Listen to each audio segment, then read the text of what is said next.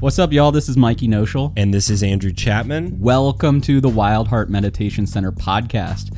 We wanted to let you know that we have a five day silent meditation retreat coming up September 1st through the 5th, and it's going to be in Bay St. Louis, Mississippi. That's right. You can find all of the information on floweringlotusmeditation.org under upcoming retreats, and it is called Peace Within the Wild Heart. It is a five day silent meditation retreat located an hour outside of New Orleans. It's good for both beginning and experienced meditators. We will have instructional talks, group interviews, and it is just a blast. So come out and sit with us. Yeah, right on. And as always, if you wanted to support Wild Heart Meditation Center and this podcast, please like, subscribe, rate wherever you are listening to this to help people find us. And if you'd like to financially support us through donation, uh, you can do so through Venmo at Wild Heart Nashville. As always, peace and love. I hope you enjoy. So Andrew got a hold of me like know, a few days ago and was like, "Hey, you want to teach the Wednesday night together?" And of course, I'm like, "Hell yeah, let's do it together. Let's teach together." This is our uh, I've been keeping count 150th time teaching together. Really? No, no I have no clue. But it, it feels like that. You've got a good memory. but we've been teaching a lot together, so it's become quite natural. And we uh, were searching for a topic to teach on, and and we really didn't land on one. So. Uh, something that I like to do every once in a while are, are these ask it baskets because I, I, I can come from a quite authoritative role on this stage and tell you what you need to know, but I also want to hear what you want to explore in our discussions. And so this Ask It basket is you, we have pens, we have papers, and you anonymously write something down that you want to know, and then we'll put it in the bowl here. Um, so as we're passing these around, if we have any, uh, yeah, thank you as we're passing these around, we should probably tell you a little bit about ourselves so you know who and what uh, we have to offer here. So for, for me, that uh, it was about uh, two years ago now, I was fully empowered as a Buddhist teacher in Theravada and Mahayana traditions. I was given this wonderful name, Rogahari Sukatura, uh, which means healer of the brokenhearted, uh, gifted me from the Venerable Paniwadi Panadipa. And so I am empowered in these two traditions. And in this empowerment, uh, uh, Paniwadi told me that I am authorized to give Dharma names.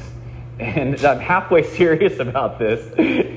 that we were talking about Andrew the other day, and Andrew is like, um, just like so confident and brilliant guy and I uh, teach so often with him, and to be around this presence of confidence and uh, intellect and a big ass heart, it's so great to see that he's always wearing these like short shorts. Uh, we went to a treatment center one time, and I, I, taught with him at a treatment center, and he just walks in and just demands the whole room, and everybody's hanging on to every word he says, and he's wearing these like really short shorts, shorter than that uh, so we started calling him uh, Jangabala. And Jangabala is Pali for strength of the leg. So I have been empowered to offer this Dharma name to, to Andrew Jangabala, strength of the leg. So it, from now on, he's no longer Andrew, he's Jangabala, strength of the leg. So uh, uh and okay, so going back to the, I don't know. Do you have anything to say about this? About Jangabala? John Gabala. I accept it, man. yeah. And so we come from this place that me, I'm empowered. I started in Zen and really took on the insight tradition for a while, if you're following that Buddhist circles. And I also have a master's in counseling psychology, and in my day to day work, I provide work as a Buddhist pastoral counselor. So, working predominantly with depression and um, uh, a lot of addiction and uh, using uh, uh, modalities like loving kindness and compassion meditation as well as mindfulness uh, in my day to day life. So, that's an overview of kind of what, what I'm about. Uh, Andrew, you want to just say a few words about what, what you're about? Jangabala, I mean, sorry. Yeah. Yeah, it's good to be here. What's up, man? Make yourself comfortable. Come on in.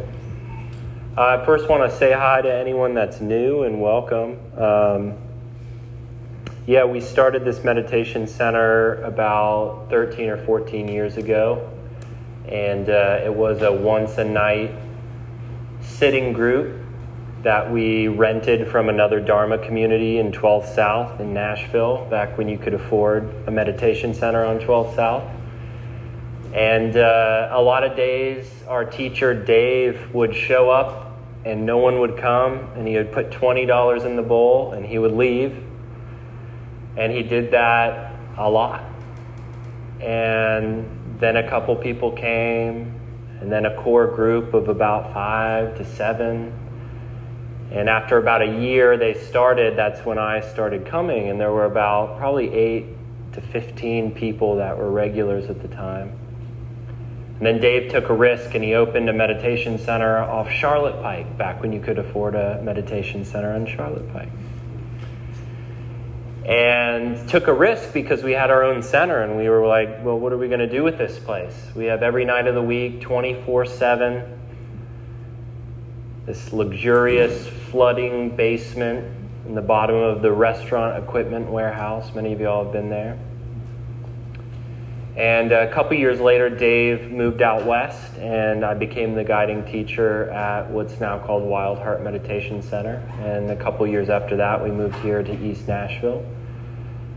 Um, and so I'm a grateful member of this community. I think that's mostly what I'm about. Um, it's been a home to me for many years. It's been a refuge from periods of depression, uh, been a refuge from years of active addiction. It's been a place that is home. And so, welcome to all of y'all. And uh, yeah, I think that's it about me. Cool. So, yeah, ask me anything. And uh, we'll try to get through all the questions, but there's a good chance we won't. But here's the bowl. If you, uh, if you have it written, please uh, throw it into the bowl and we'll, we'll get to it.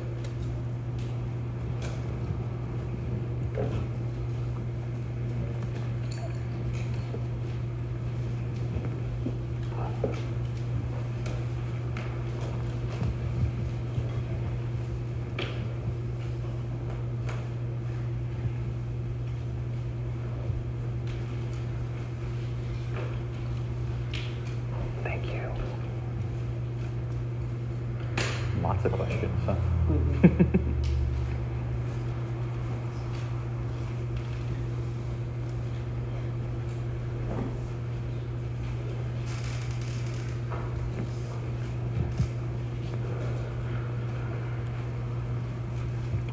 Who wants to go first?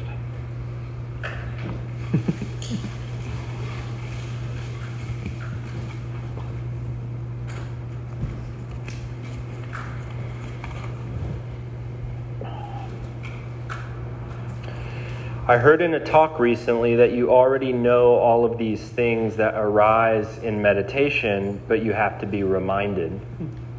How long does it take to arrive at these insights?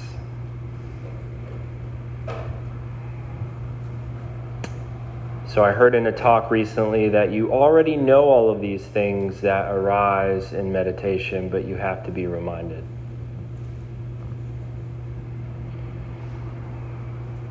you know, the teaching that the Buddha offered is about the cultivation of wisdom. This word panya. And wisdom is not the same thing as intellect, it's not the same thing as knowledge as an idea. Wisdom is the intimacy with life. And we all have that. I think often for me, my mind, it gets in the way of my intimacy with life. I don't know if you've noticed in your own mind, but my mind doesn't tend to want to stay present. it wants to proliferate. It wants to go into the future. It wants to think about the what ifs or the if onlys or the I'd rather be's. It wants to go into the past. It wants to think about myself in relationship to other people, how I'm better than, how I'm less than, how I'm angry with, how I'm jealous of, how I'm afraid of. And I lose sight of the mind that's doing that. I don't see the mind that's thinking. I become the mind that's thinking. Mindfulness is really simple, actually. It's not again, an intellectual thing. It's simply an ability to step back and observe what's happening in the body and the mind. And we start to see that the mind is of the nature to think, that the mind arises that sounds arise, feelings arise, sensations arise, smells arise, tastes arise, and that everything that arises also passes away. The mind tells a story one day and tells a different story the next. And so these insights that we learn in meditation are really primarily three. We learn that the mind is impersonal, it's not essentially who you are. And that's very tricky, but it's actually really practical. You know, I don't feel like I am my big toe, but I've suffered over my big toe when I've stubbed it. But I do often feel like I am my mind. But just like the air, the lungs breathe air, the mind thinks thoughts, the toe feels feeling, the heart beats, the lungs breathe, the mind thinks. And one of the insights that we develop through meditation is the ability to step back and to see the mind as impersonal. It's just a phenomenon. But when we start getting caught up in buying the narrative that the mind's telling us in the moment, we suffer. Sometimes the voice in my head isn't even my own voice. Sometimes it's a nagging boss voice. Sometimes it's a excited kid voice. Sometimes it's a fearful voice. So, one of the insights we develop is that the mind is impersonal, that all phenomena, all experience is impersonal, that all phenomena, all experience is impermanent, nothing lasts. Nothing lasts. We know this one. This one's a little easier to get behind. We've all seen the bumper sticker the only constant in life is change. We know that intellectually, yes. Change is inevitable. I know that. But when change happens, this mind often resists. It craves permanence. It wants things to be predictable. You ever notice that? We don't do well with uncertainty, but we live in an uncertain world. And if I could just figure out what's coming next, or where I'm going to be next, or what I want to do next, or what's in five years, or my next goal, or my next plan, or my next promotion, then I could feel safe about where I'm at today.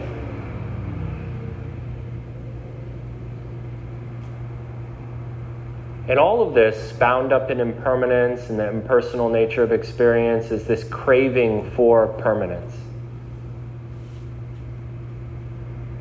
You know, because we live in a experience of constant change, the mind has a hard time going with the flow, as we say, letting it be. You know, so a lot of this, what happens is the Buddha calls it running around in this and that. The mind gets caught up in trying to create permanent satisfaction in impermanent conditions. We try to find the partner that will make us happy, or the job, or the promotion, or, you know, I could meditate if my mind would stop thinking.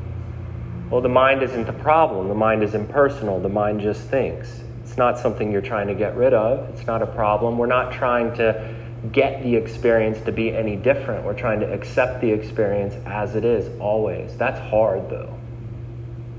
So that's why we practice. So we know these things, accept, accept. Is right now it's like this. Sure, engage, meet the experience with kindness, with compassion, try to have discernment, try to have wisdom. Buddhism is not about being some disconnected, numb void. It's about having an open heart. So we're affected by the world. We want to engage with the world. But we also got to let the world happen and stop trying to control it. These insights, we know, but we have to remember. It's a humbling practice. So, when do you arrive at these insights? Every moment that you choose to. Over and over. I wish there was an easier way, but but it's always available. In Zen Buddhism, the last thing I'll say is they say, Dharma doors are infinite. I vow to enter them all. Insights, the truth, is infinite every moment. William Blake says, we, My teach, dog. we, we teach enough, so I know exactly what he's going to say. No. that you can find the world in a grain of sand, right? So I'll shut my mouth. Thank you. what is that poem? Yeah. To find the world in a grain of sand and in, in eternity in a wildflower. Don't. Yeah, trying to remember that poem. Oh.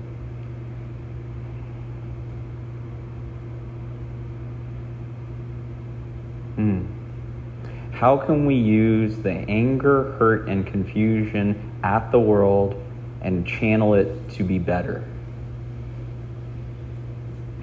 Hmm.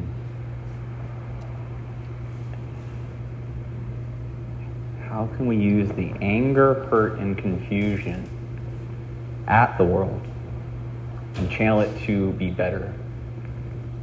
Mm.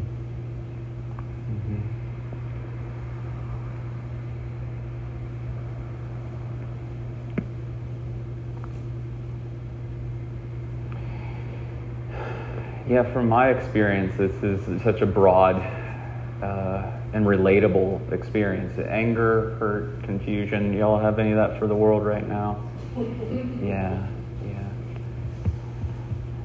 And how can we channel that, right? And I think it's even looking at these layers anger, hurt, confusion, right? And it's almost like at the top, what do I experience first? Yeah, anger anger. And to a certain sense, if I can sit with that anger and understand that anger, I can understand what's what else is here. What's underneath this anger? Well, it's, it's hurt. Yeah, I'm hurt right now. Yeah. So when we can start having these layers unfold through compassion, we start to understand a little bit more clearly so, as anger arises in me, can I observe it, not judge it, not try to change it or control it, just observe anger with an open heart? And then the unfolding of what's really calling to be felt is this hurt. And can I be with my hurt directly? As the pain and confusion of the world exists, it exists in this very heart right now. So, can I have compassion, non reactive, nurturing, kind love towards the pain I'm experiencing right now? Because what happens is when the pain arises, that hurt arises, it's natural human tendency to fight, to get rid of, to push out. But if we can shift that to a kind presence with our own hurt, we can now approach the world with a kind presence. the willingness of the courage of compassion to act out of compassion rather than violence, rather than hatred. And from my experience, that's where a lot of great direct transformation happens. I think it's when we get that confusion on how to act properly in the world. It's the, the courage that comes from compassion. And this is a, a small example. I was recently with my band uh, last week. We were playing a show, and I, I let the openers share my amp. So, yeah, you can use my amp. And somebody, uh, they put a beer on my amp. That's a no-no. You know, you're going to spill the beer on the amp. That's just you know a no-no. So as I'm sitting there watching this guy put the beer on the amp, my bandmates see me, see him put the beer on the amp, and they're like, "That's just fucked up. I can't believe like he, he borrowed your amp and he's going to put a beer on it." Like what a what a you know what a stupid thing for him to do. And, and they were just talking shit from afar. You know what I did? I go, I walk up to the stage, tapped him, and say, "Hey man, can you take the beer off?" And he was like, "Oh yeah, my bad. I'm sorry." It's almost as if like that uncomfortability of being direct with kindness is just too much. So we'd rather just hide in our corners with hatred and anger and criticize everybody rather than compassionately going, okay, this is not okay, and I'm not going to act out in harm. I'm going to help. So I'm going to help that guy and help him realize that he put a beer on my amp. Let me help you. You're not doing that right. And so we act out of compassion compassion for myself and compassion for him. I don't want him to look like an asshole for my friends, right? So he took the beer off, right? So if we can act out of a place of concern rather than fuck you, defeat, crushing, I think that's actually how we can, uh, you know, do better, I think. Better internally, externally, and both. And it doesn't mean that, um, you know, sometimes we, we turn into Buddhist doormats, right? like oh this radical acceptance and it is what it is and the, you know there's dukkha so whatever i don't think that's what this practice is i think this practice is act out of compassion with a heart of kindness not necessarily dismissing what we're feeling but first things first feel that hurt feel that hurt and when you can find a space of compassion for that hurt maybe respond to the world's hurt with that same compassion If we want to make peace in the world, we need to find peace within our own hearts first. So that's what the beauty of meditation is. When we can find peace with the pain in our foot. That same pain that's the pain in our foot is the same pain happening out there. So finding a peaceful presence. Sure, we don't have to wait till we're perfect. We'll make mistakes. I've made many mistakes. And when we make mistakes, oh, good old forgiveness and apology. Another uncomfortable conversation. So I really think kindness and willingness to be uncomfortable is key. Yeah. Anything you have on that? Yeah. Good question. Thank you for that. It's blank. Damn. The, the best Dharma.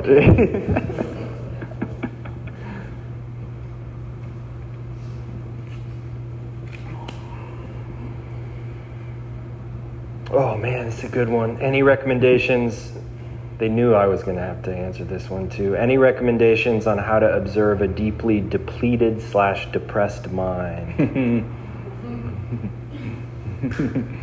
I just did that for about 30 minutes.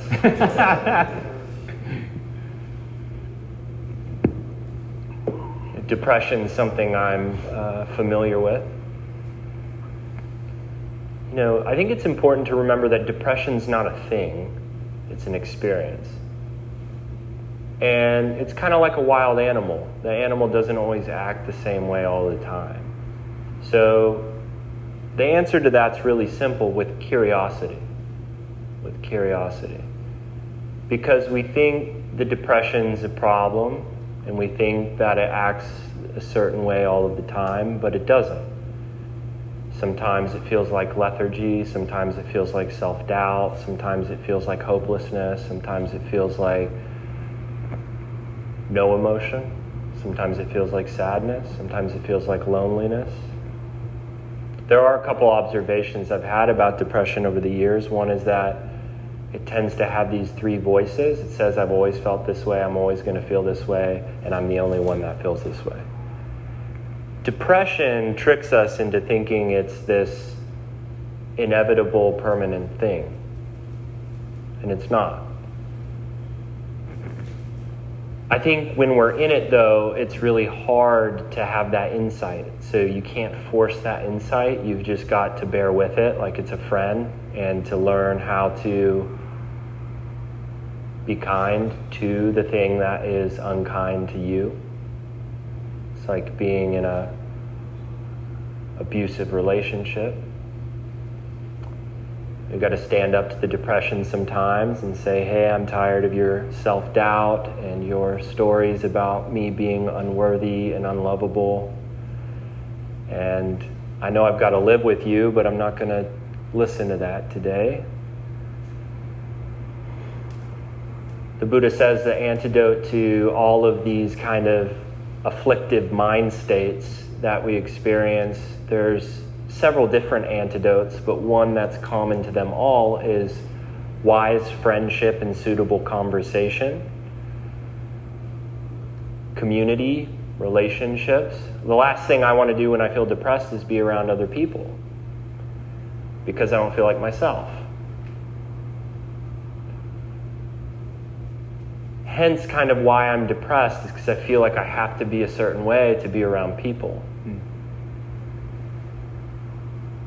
Very insidious. Depression is very, it's a deluded mind state. And delusion is the most formidable of the three poisons of greed, hatred, and delusion. Those are the traditional ones in Buddhism because it's the one that's the hardest to recognize. We don't know when the mind's deluded by the very nature of it. So we've got to be patient with it, be curious with it and try to love on it a little bit. And don't believe it. Basically, everything your mind says when you're depressed is just not right. and that's hard, but over time, you gain more confidence in that practice.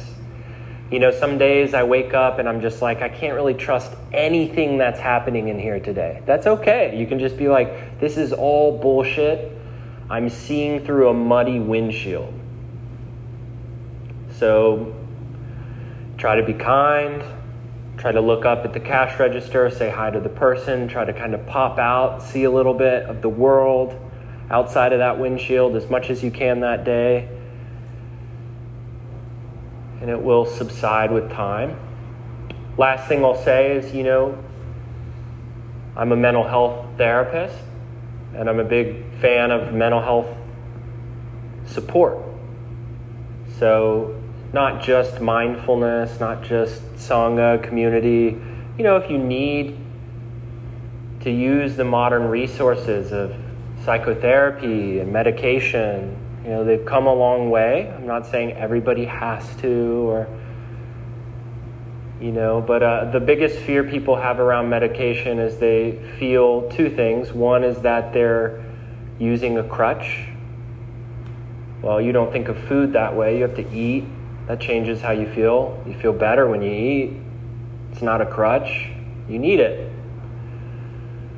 Medicine, you may need it for a period of time. It may help you for a period of time. That's okay. Give it a try. Be open minded. The second thing people tend to feel is they're afraid it's going to change their personality.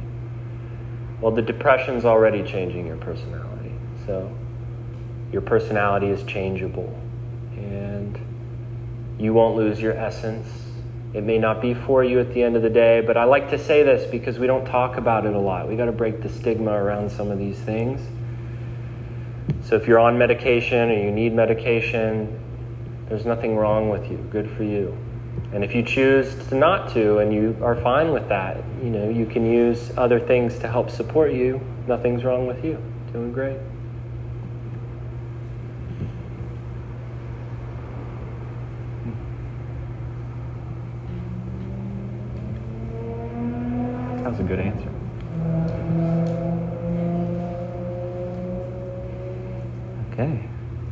How do you deal with PTSD through meditation?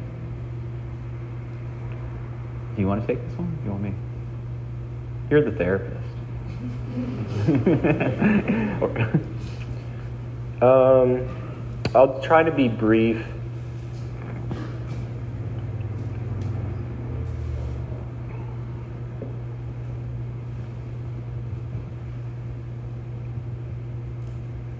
So I think there's a balance in using labels, like I said with depression, the same thing. I think that can be helpful to validate what you're experiencing. You know, what you're experiencing is what you're experiencing is neurobiological. It's not your fault, you're not making it up we can talk about it. It's a shared experience. Other people have it too. That's about as helpful as a label is, right? But PTSD, it's a diagnostic criteria. I think what we're talking about is trauma. How can you use meditation to help you with trauma? Well, the Buddha is a pretty radical teacher. He kind of first normalizes and say, saying that no one gets out of this life without it. You know, you're all going to experience birth, aging, sickness, death, separation, loss, getting what you want, getting what you don't want. Your boundaries are going to be violated in a variety of different ways, some more severe and more traumatizing than others. Um, this is the realm that we live in. We live in a world where there is pain and suffering. And that if you experience that, there's nothing wrong with you, that it's actually shared. And I would say what the Buddha is saying is you got to be honest and be willing to find people that you can talk to about that. Because the mind will tell you that your pain is your own. And so trauma in this kind of sense, in the Buddhist sense, is something that's shared, it's something that's normal. Trauma symptoms are different for different people. You know, you're stuck in kind of a high arousal state of fight and flight, or you find that you're kind of in a state of immobility and freeze and find yourself dissociated a lot. Um, you may have, you know, things that trigger panic and you feel hyper vigilant and always kind of prepared for something bad that's going to happen. Um, meditation can help you to stay regulated in your nervous system, but you might want to adapt the practice. So you may want to do more of the heart practices loving kindness meditation, compassion meditation uh, you may want to keep your eyes open when you meditate instead of closed. You may want to do walking meditation instead of sitting meditation. So you got to kind of work where you're at and find ways to try to stay present with what's unpleasant. Because the only way out of trauma symptoms is through them, unfortunately. The only evidence based way to treat trauma is exposure therapy. So you have to actually get back into your system in a regulated way and process the things, the ex- felt experience of what's going on there. Your body's trying to it's trying to resolve something that it didn't get to. It's trying to protect itself from something that it didn't get to protect itself from. So it's throwing errors. It's throwing that protection error all the time, not even even when you don't need it. So, if you can find a way to be in the body, feel those impulses in a regulated way, usually with a therapist is beneficial, someone that's trained in that. You know, you don't want to just go the path alone like the cave hermit. Go find yourself a cave and sit and meditate.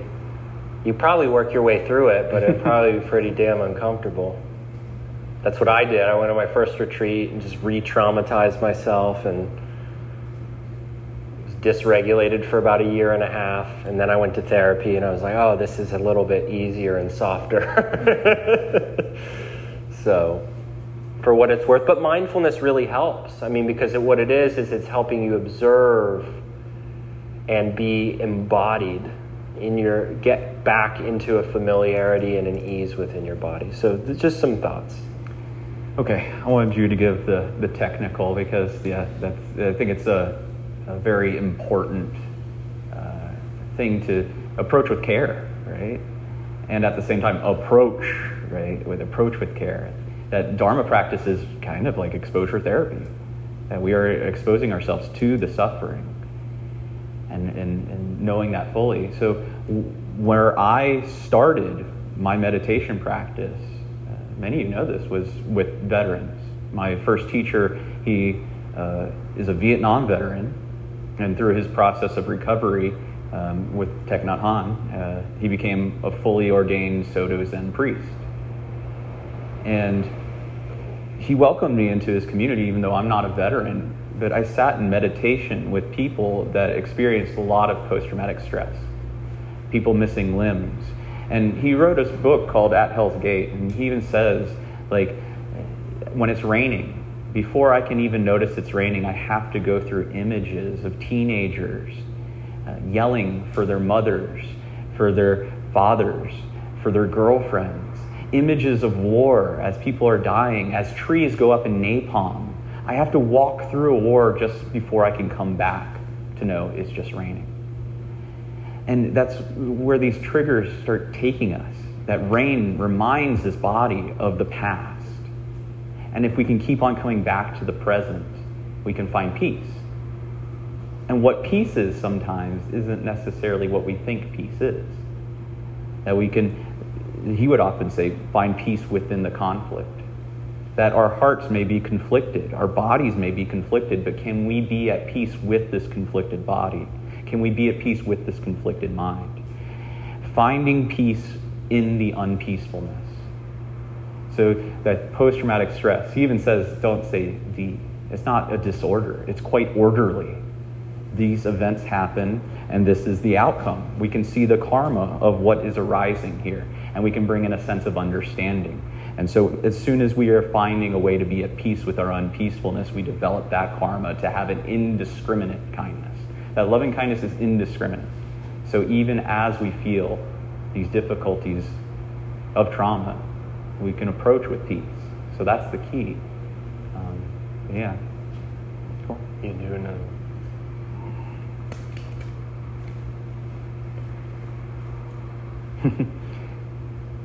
How to start over.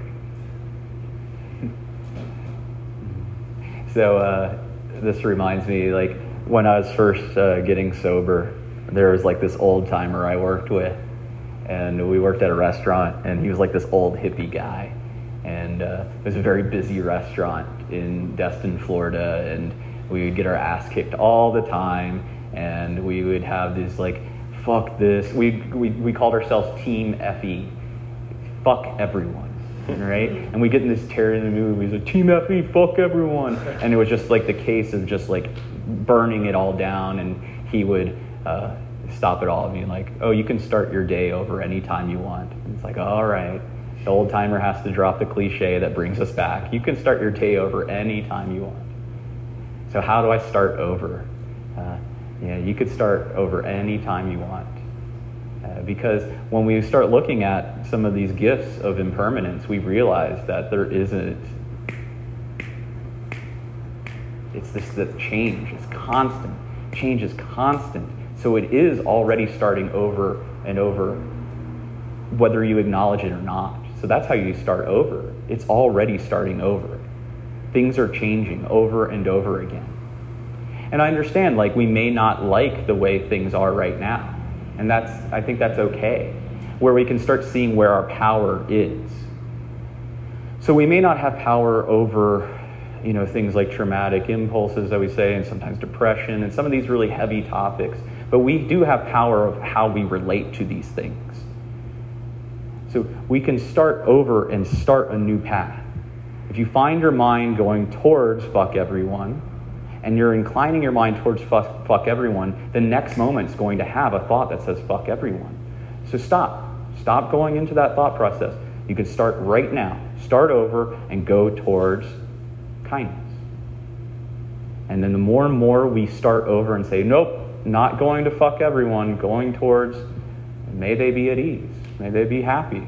And that's when we start over, and that's the new path they're going in. And so through mindfulness, we can check on what we're putting forth, because what we do in this very moment dictates the next moment. So, uh, yeah.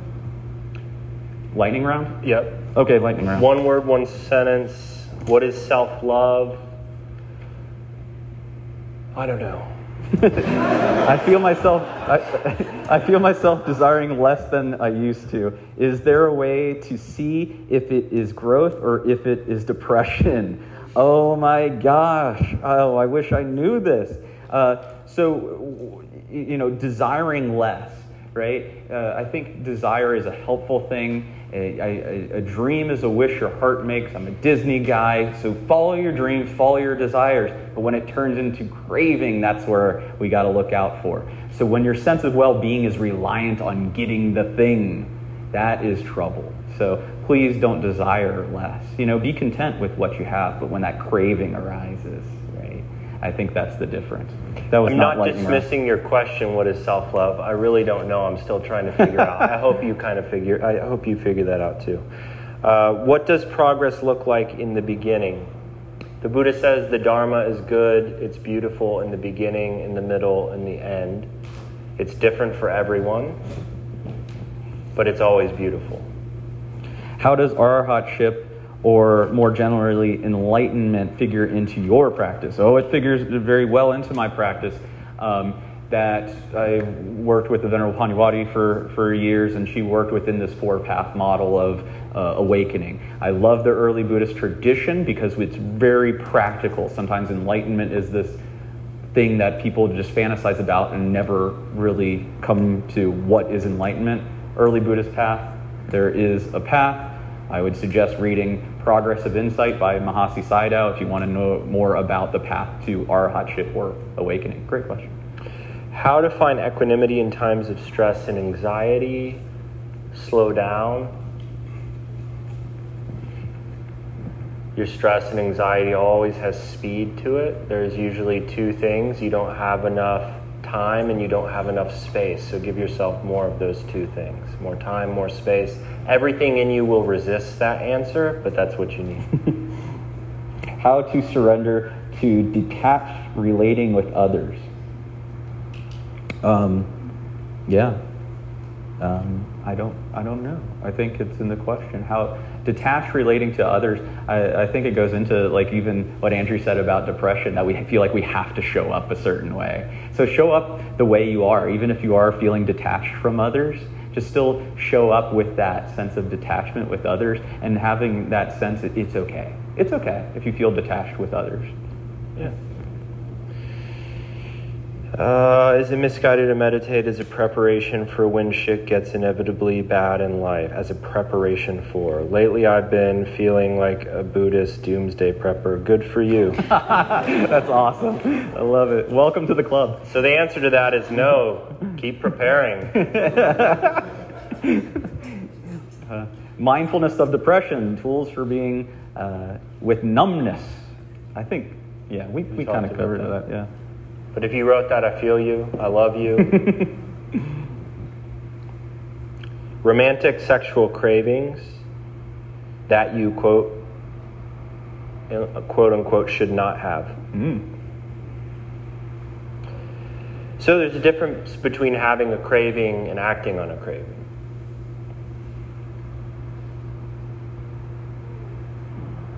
If I had to project my feelings and emotions to this whole room and you were to see everything I've ever thought and everything I've ever felt, you would think I'm a really awful person. But over time, I've come to know that that's just the nature of the mind. And I think if we projected all of our thoughts and feelings we've ever had to the entire room, we would all be pretty awful people. We have pretty awful minds some of the time. And the mind thinks some pretty fucked up things. It's just a thought. But how long you stay in that thought, mindfulness can help you step out of it.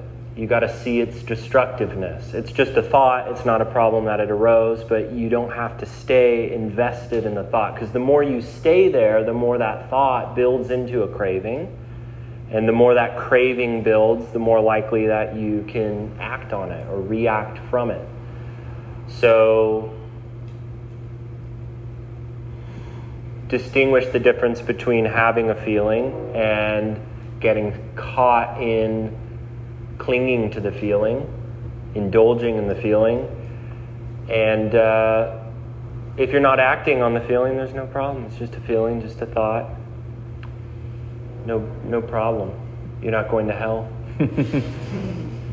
How to open myself to the universe, to be still and listen. How to be still and listen. And uh, if we look at the teachings on mindfulness that the Buddha outlined in the Satipatthana Sutta, I really appreciate some of the language around this, and where he says one trains thus. Training that uh, if your mind is not still and you want it to be, and I think it's very wholesome to want your mind to be still and listen, you train. Train. Uh, getting why I meditate every morning. And if I want my mind to be still, I train my mind to be still because when we discover the power of karma, that our minds are simply habits. So if we create a habit in our mind to stay still, it will continually be still. If your mind isn't still, that's okay. You're not going to be able to hate your mind into being still, bringing ease and understanding. If I continually come back to my breath, I'll make that habit and it'll be easier over time. So just recommitting yourself over and over and committing yourself to a daily meditation practice uh, over and over, and that will be the training. It just takes time and training. It's like going to the gym. Last one compassion towards anxiety and insecurity that leads to hurting others. Well, you're well on your way because you're seeing what's causing you to hurt other people, which is you're struggling to have compassion for anxiety and insecurity. So you're in a good place, stay there. The other person isn't your refuge. Wow. You know, and so stop making your insecurity their problem to fix. It's hard, you know. I, I fall into that too, but they're not going to be the one that can fix that. You don't feel safe. That's what insecure means. You don't feel safe. That other person doesn't, they can't provide that for you. Your compassion will. You got to be your own loving presence to yourself. Spend time with yourself. Take a break from that person for a day. Go in the park, be by yourself. Tell yourself you love yourself. Do the things that you've always wanted to do with yourself and for yourself. The more you do that, the less insecure you'll feel. It's hard, easier said than done, but some words of advice, yeah. We've got how much end. time? We've got five minutes. Go ahead. Yeah. Uh, just feel like you killed two birds with one stone with that question answer. Thank you. Yeah, uh, we'll just open it up for a couple minutes. Any questions or comments? If you have any comments, please speak from your own personal perspective, re- respecting I statements, no advice giving. And if we missed any questions, we just got a few more minutes. But any uh, questions or comments, just raise your hand and we'll call on you.